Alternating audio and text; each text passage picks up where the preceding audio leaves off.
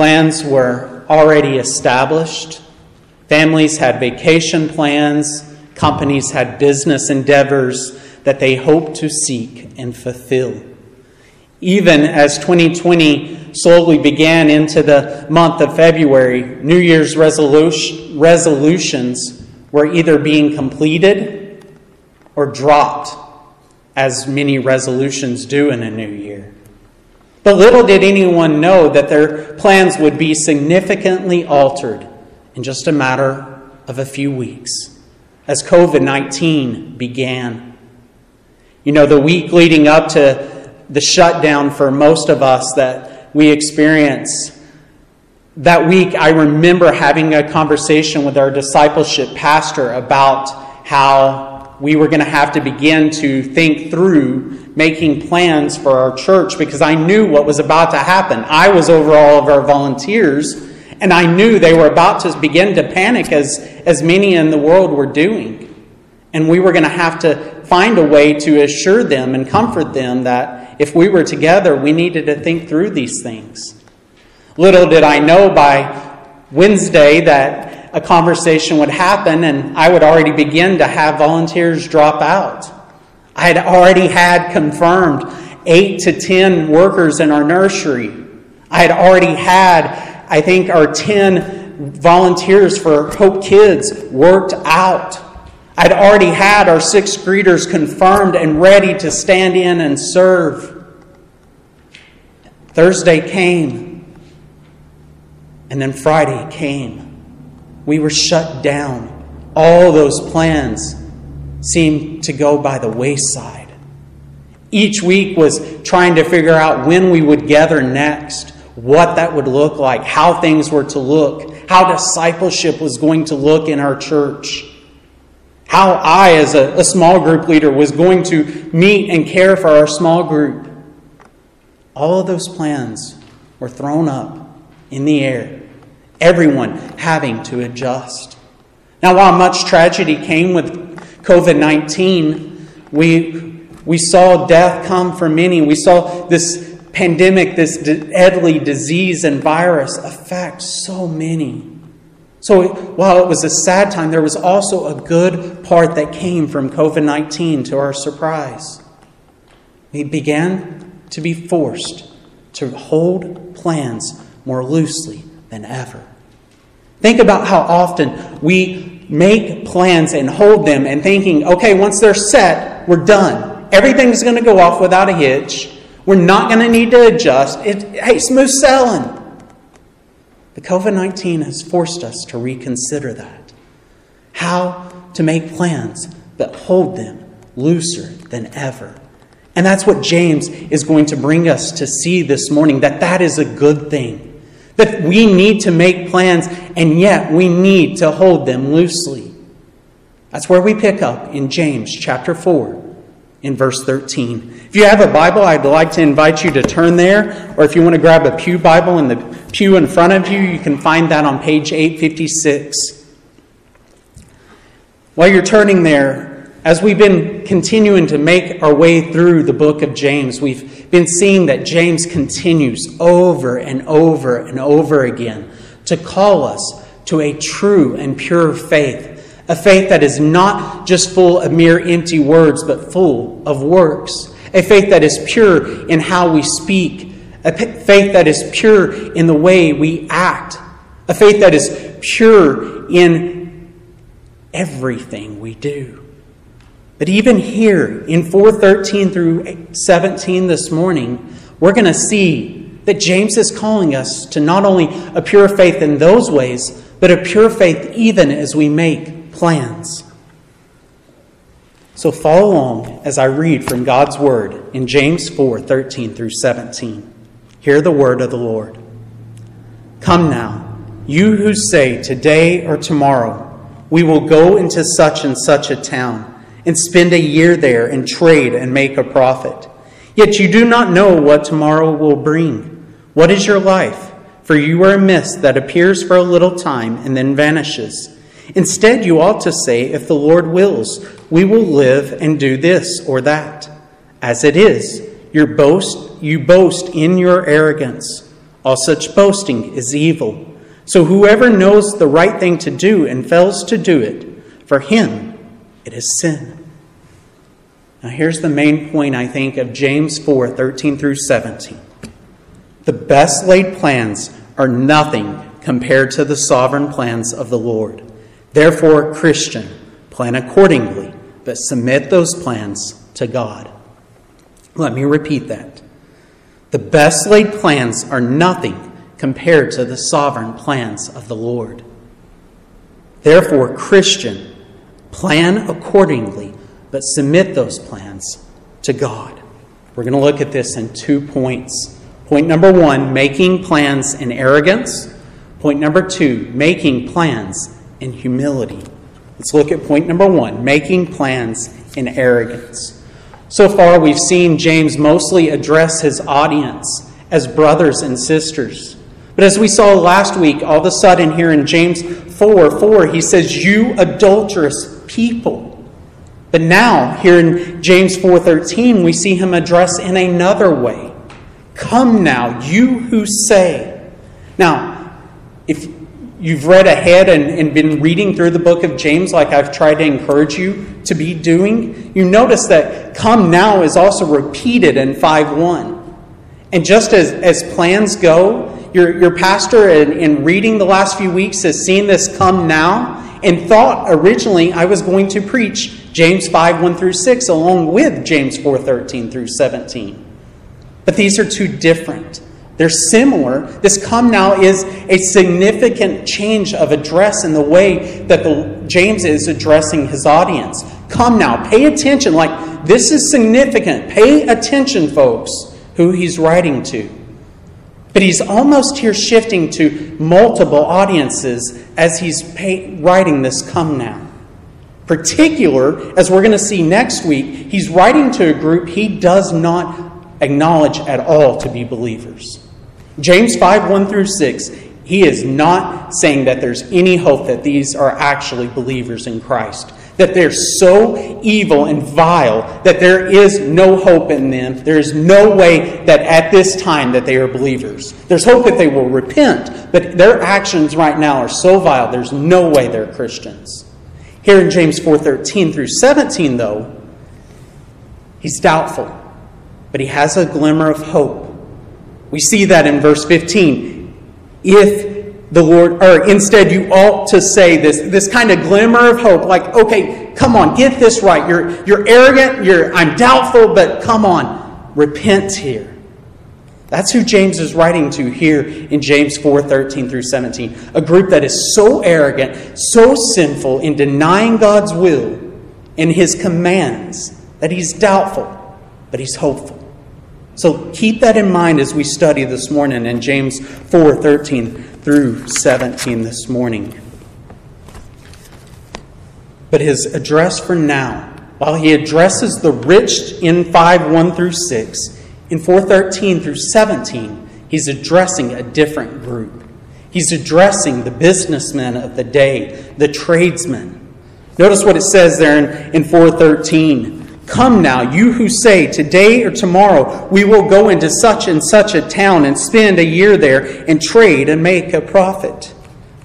Here in this section, he's addressing the businessmen in their planning of business. They make plans to go and do their trade business, but there's an issue. It's not that they made plans. Making plans is not the issue making plans in arrogance is. Notice their, their arrogant assumptions. Today or tomorrow, we will go into such and such a town and spend a year there and make profit. They presume to go to this or that city. They presume that they are going to make profit off their trade business. They assume that their plans will not go interrupt, or get interrupted. They assume that their plans are going to be carried out because they assume they are sovereign over their own lives.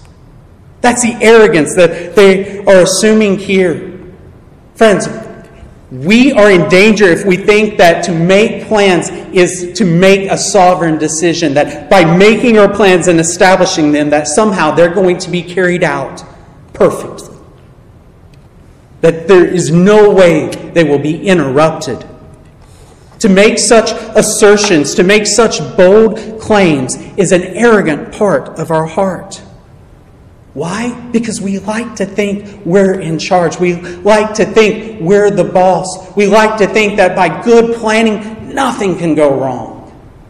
Friends, I don't care if you're the, the best planner out there working for the uh, Fortune 500 company in logistics, your planning at times is going to fail.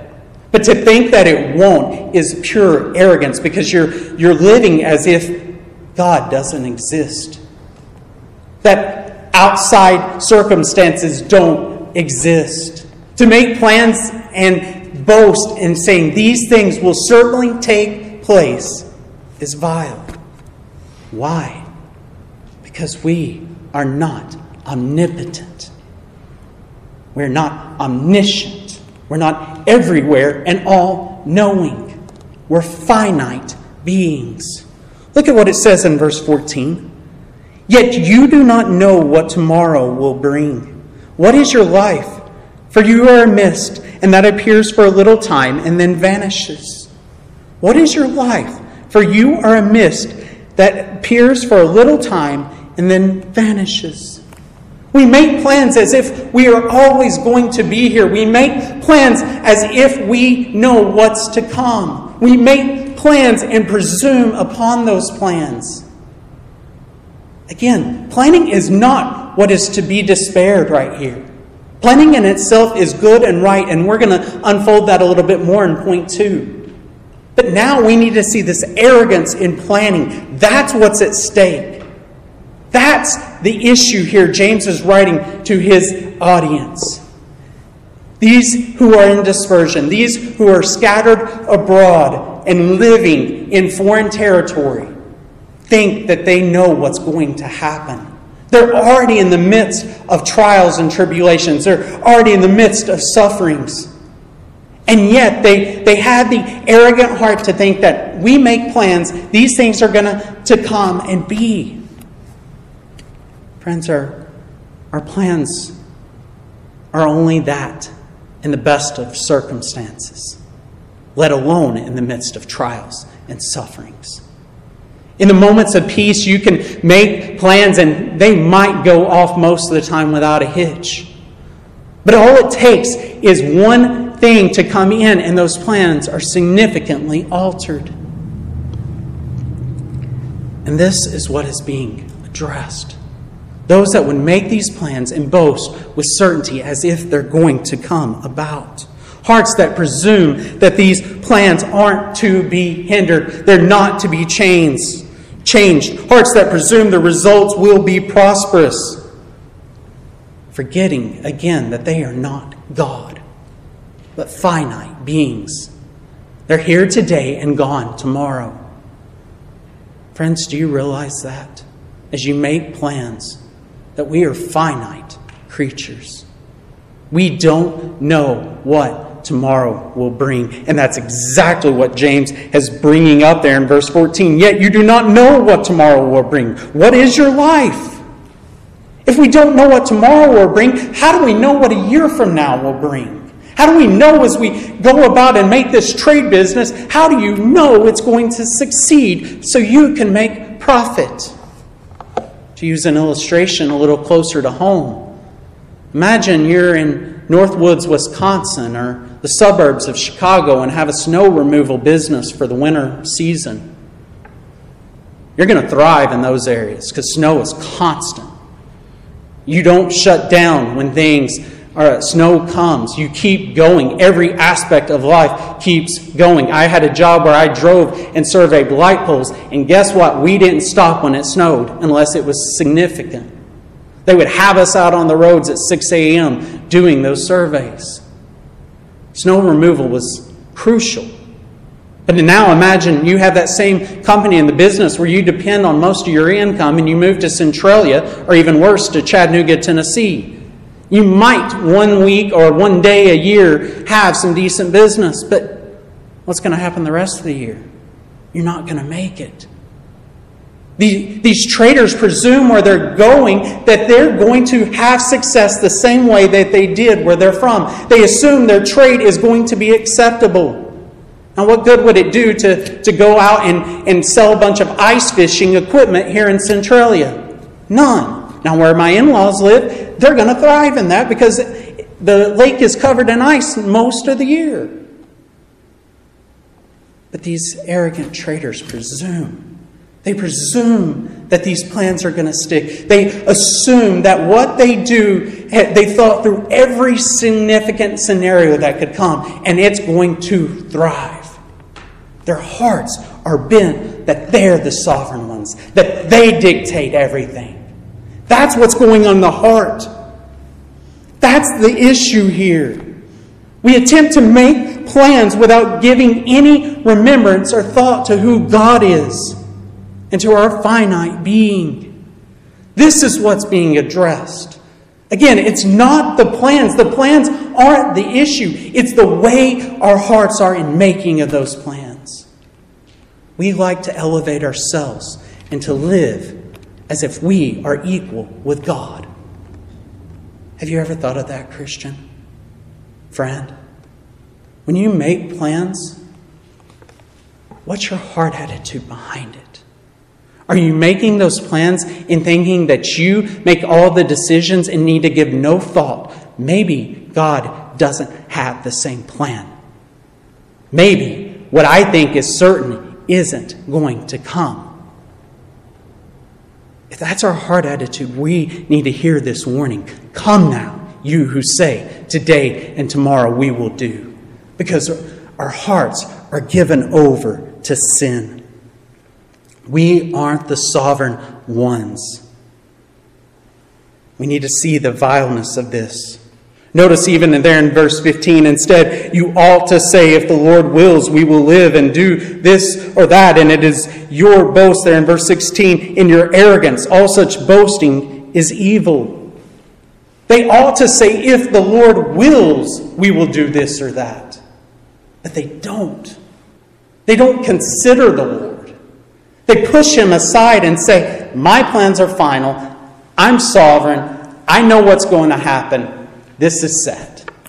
They don't leave any room for my plans could be significantly changed. It's an arrogant assumption.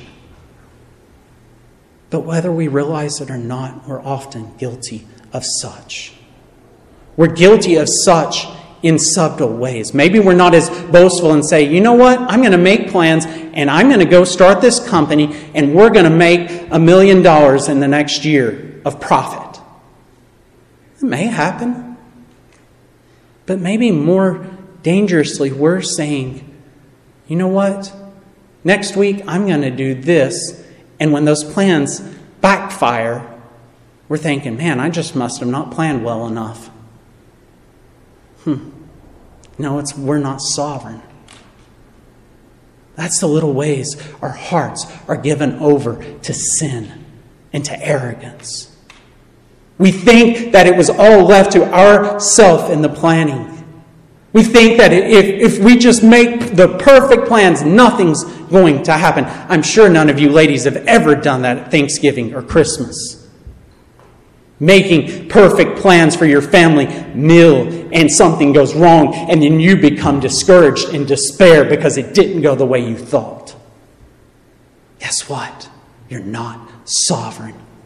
We're not meant to be. As we make plans, we're not to make them in such a way of such assertion and arrogance, thinking that this will go the way we planned it. Out. We need to hold these plans loosely as when we make them. And we know, need to make those plans in arrogance, but in humility. And that's where we shift in our second point this morning. Plans are crucial. I told you I was coming back to this part. Planning is important. You don't just go through life and don't make plans. If you think James 4:13 and 17 or if you have previously thought that it's about don't make plans, just go with the flow, uh-uh. That's not what the Bible's point is. That's not what James is trying to say. In fact, I think James would encourage us make those plans. Make them. Be diligent. Make these plans. But hold them in looseness. Proverbs even tells us this. Proverbs 21:5 says, "The plans of the diligent lead surely to abundance, but everyone who is hasty comes only to poverty." While planning in arrogance is evil, the one who fails to plan is going to be in poverty. The one who fails to plan will find themselves in poverty using a, a, farming illustration because, one, it's what I'm familiar with, but it's also what the Bible often uses. It, for, for the one who, who doesn't plan to, to harvest or plant their crops at the right time of the year and doesn't plan to harvest them at the right time, guess what? They're not going to have food for the winter. Now, put yourselves in a, a, situation and culture where you're dependent upon this. You don't have Aldi, you don't have Walmart, you don't have the local grocery store. You, you depend upon only that, what you bring in. If you don't plan, you don't survive. There's no bailout option. Planning is important, it's essential. You know, we make plans in our families, we make plans in our businesses, we make plans in the church, we make plans. Everything depends upon plans. And those plans in themselves are not evil, once more. You know, as a family, we make plans. We make plans to guard the dinner table. One of, one of the things, even the church council, in, in trying to schedule the, our next meeting, uh, it was like, we can't do 6 o'clock because we want to guard the dinner table. We already eat at 5 o'clock multiple times a week, so we can do our Wednesday uh, prayer time and, and Bible study on Thursdays. We need, we need a decent night for, for dinner because we guard that. We take seriously our, our family dinner. Why? Because it's a time of intentionality. It's a plan that my wife is far better than I am of being intentional with our girls and asking the highs and lows of the day, even with a three year old. What were the good parts of the day? What were the bad parts? Why did you not like that part? Why did you like this? Telling jokes, lots of knock knock jokes. We make plans to guard that dinner table because it's important. We make plans to try our best most nights of the week to do family worship where we read a Jesus storybook story out of, the Jesus Storybook Bible or some other book that talks about our faith. And then we try to make plans to sing after in family worship. But you know, even as we make those plans, we don't hold them so tightly in arrogance, thinking that these plans are going to go off without hindrance. We don't hold them thinking that if we failed, you know, that, that's on us. We know interruptions are going to happen. We know life's going to happen. Life's going to get busy and we're going to have to interrupt it this week or, or this is going to happen. But we have to make those plans. We also make plans in the business world. I worked for eight years in college athletics, eight years doing logistics for a $4 billion industry. College athletics is a $4 billion industry. But guess what? That doesn't happen without the planning behind the scenes that nobody thinks about. All the, the things you see watching a college or NFL game or their baseball game, they don't happen your beloved Cardinals, may their season rest in peace. Uh, in, in ending, guess what? Yesterday, somebody planned for them to make sure all their equipment was out and ready. They planned for them to have a meal afterwards that the players would have given them X amount of dollars. I don't know what the majors do. I know at AAA it was $25. Uh, an equipment guy would be given to, to put a meal together for, for the whole team. That all was planned and carried out, all of those logistics.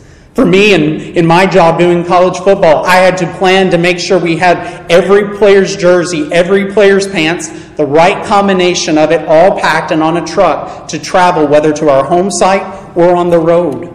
For eight years, I did this. All those logistics, having to think through every scenario. Sometimes weeks we would have to pack fans for the sidelines, others heaters, sometimes both, depending on the weather and the environment. We had to plan all of those details. If it was going to be pouring down rain, we had to make sure our sideline parkas were there. Planning went into all of it. Detailed planning. Planning, again, is not the evil, it's a necessity for us to thrive in life.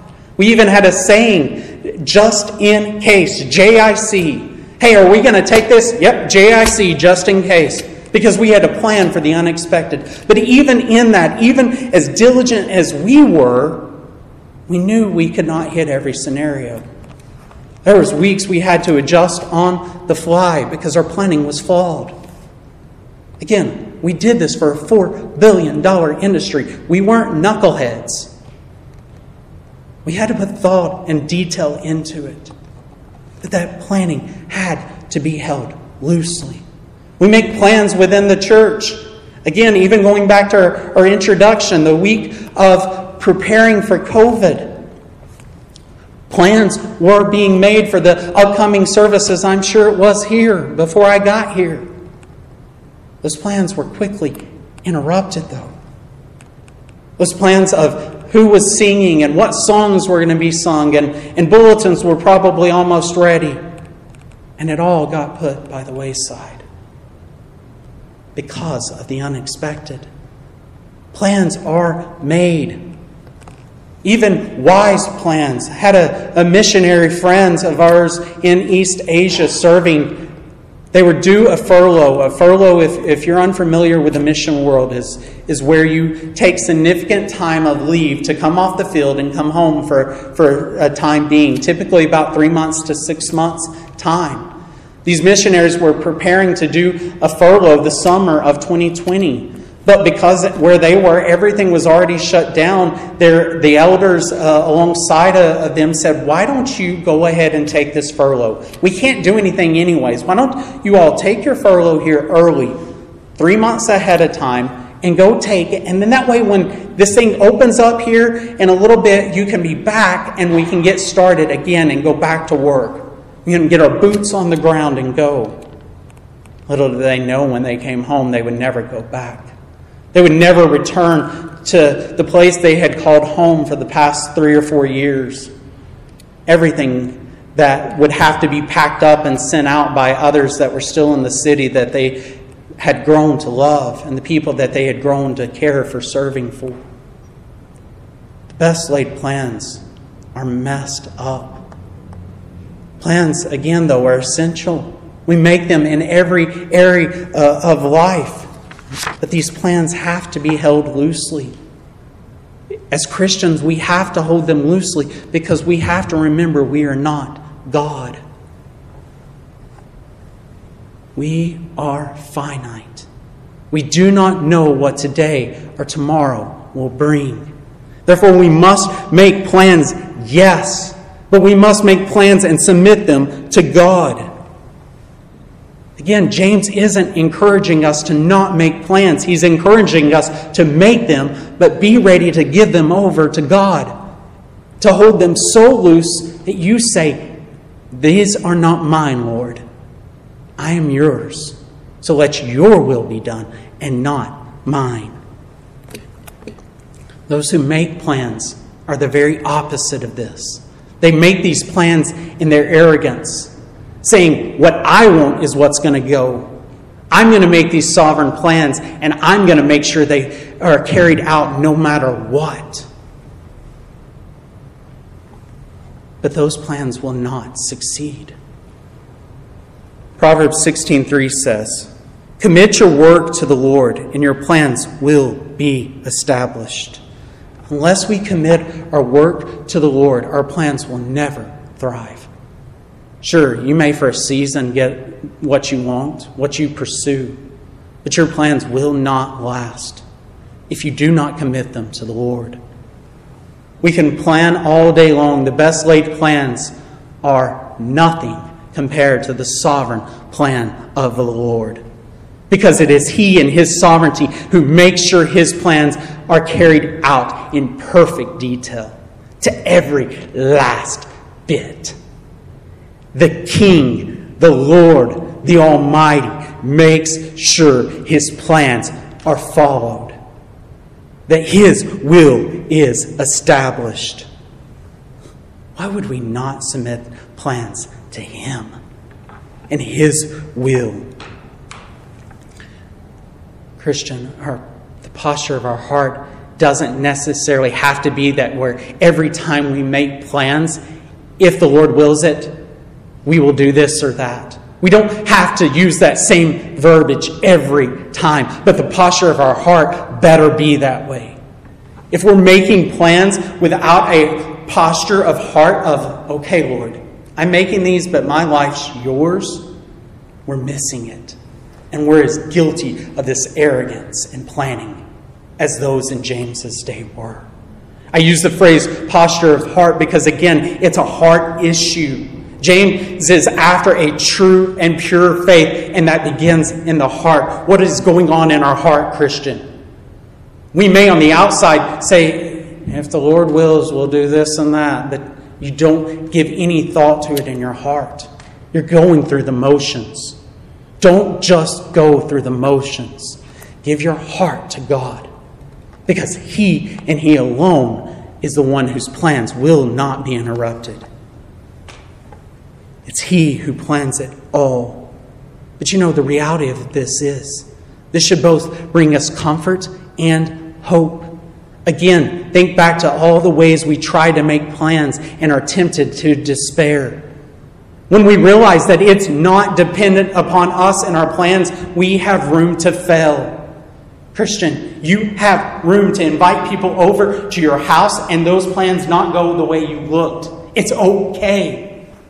It's not going to look like you intended. That family gathering you're going to plan here for a big celebration coming up next month, guess what? It's okay if it doesn't go the way you plan.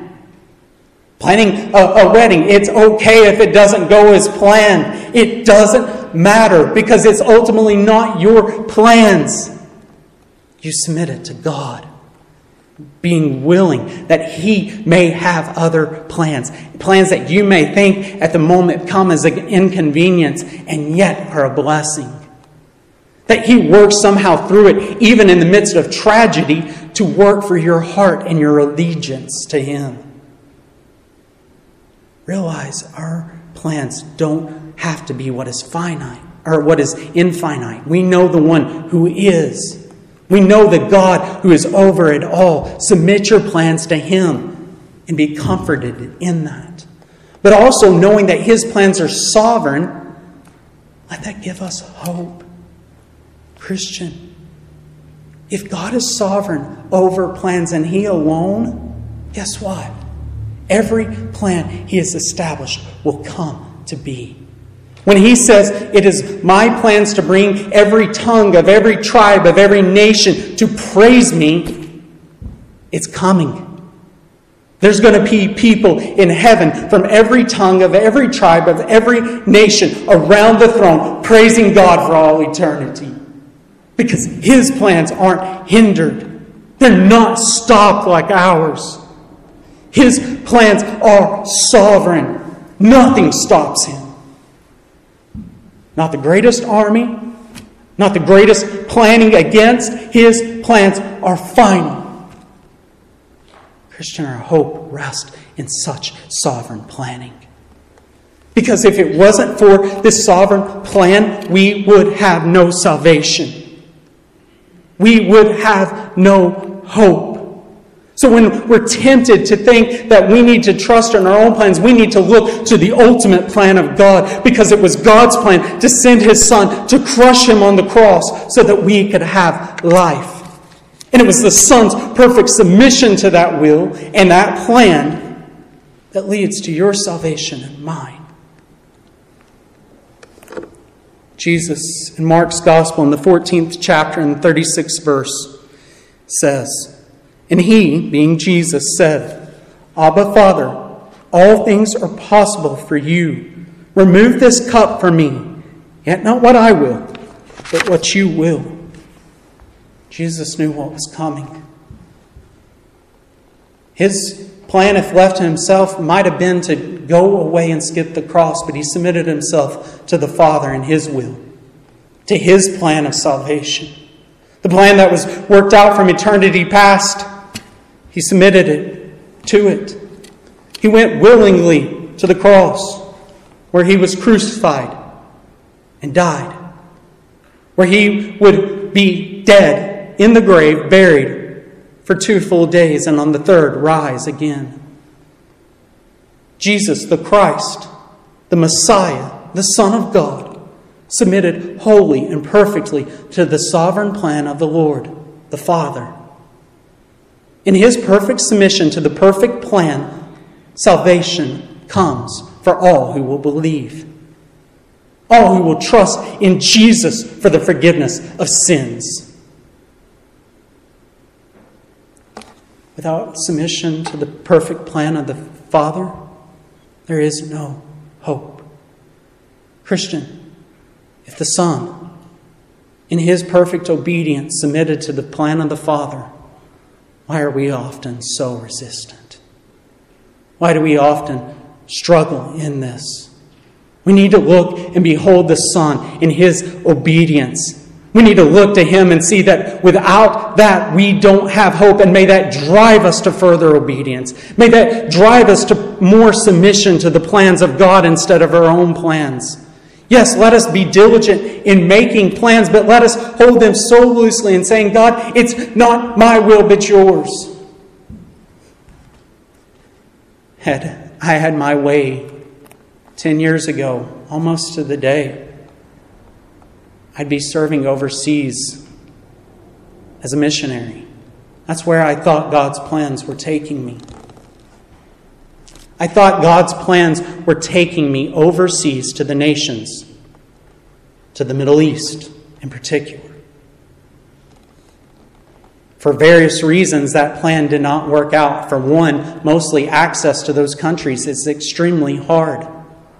With my background in sports business, there was limited opportunities. And the Lord began to put a different plan in my heart to labor, to build the church, to serve the local church, to raise up and send out others, to declare the glories of God, for young people to think through it, especially those who have not even gone to college. Think through not just how to use their career, careers to pursue the interest of their own hearts, but to pursue God's plans. How can I use my career to serve the glory of God? Maybe in the United States, but maybe in Afghanistan or Pakistan, Eritrea, China. It's funny how God's plans change our hearts. His plans don't change. But He reorients our steps because His plans are perfect. Christian, let us submit to these perfect plans. Let's submit our very lives to it. And friend, if you're here this morning and you don't know this sovereign God and his sovereign plan to send his son to die on the cross, I want you to pay close attention. Because you may think, I've got plenty of time to get this decision right. You don't know what today or tomorrow will bring. You may be gone by tomorrow. What are you waiting for? Your plans, your thoughts cannot escape God's. You already see how you are a finite being before a holy God. The only way you can stand before Him is by submitting to Him, acknowledging your sin, and turning from it. Trusting in Jesus and Jesus alone for salvation. trusting that in his obedience to the perfect plan of the Father, that there is a plan of perfect salvation for all who will turn and trust in Jesus. Believe that today. Make that your own faith, not your parents or grandparents. Make it yours. Trust in Jesus today and believe in Him. Friends, our plans can be a good thing, but we must hold them loosely. We must see that they are not perfect, that we have limited knowledge of what will come. Therefore, we need to make those plans with all due diligence, but we need to hold them loosely by submitting them to God and His perfect plan and knowing that it will not be stopped. Let's pray. Heavenly Father, Lord, we thank you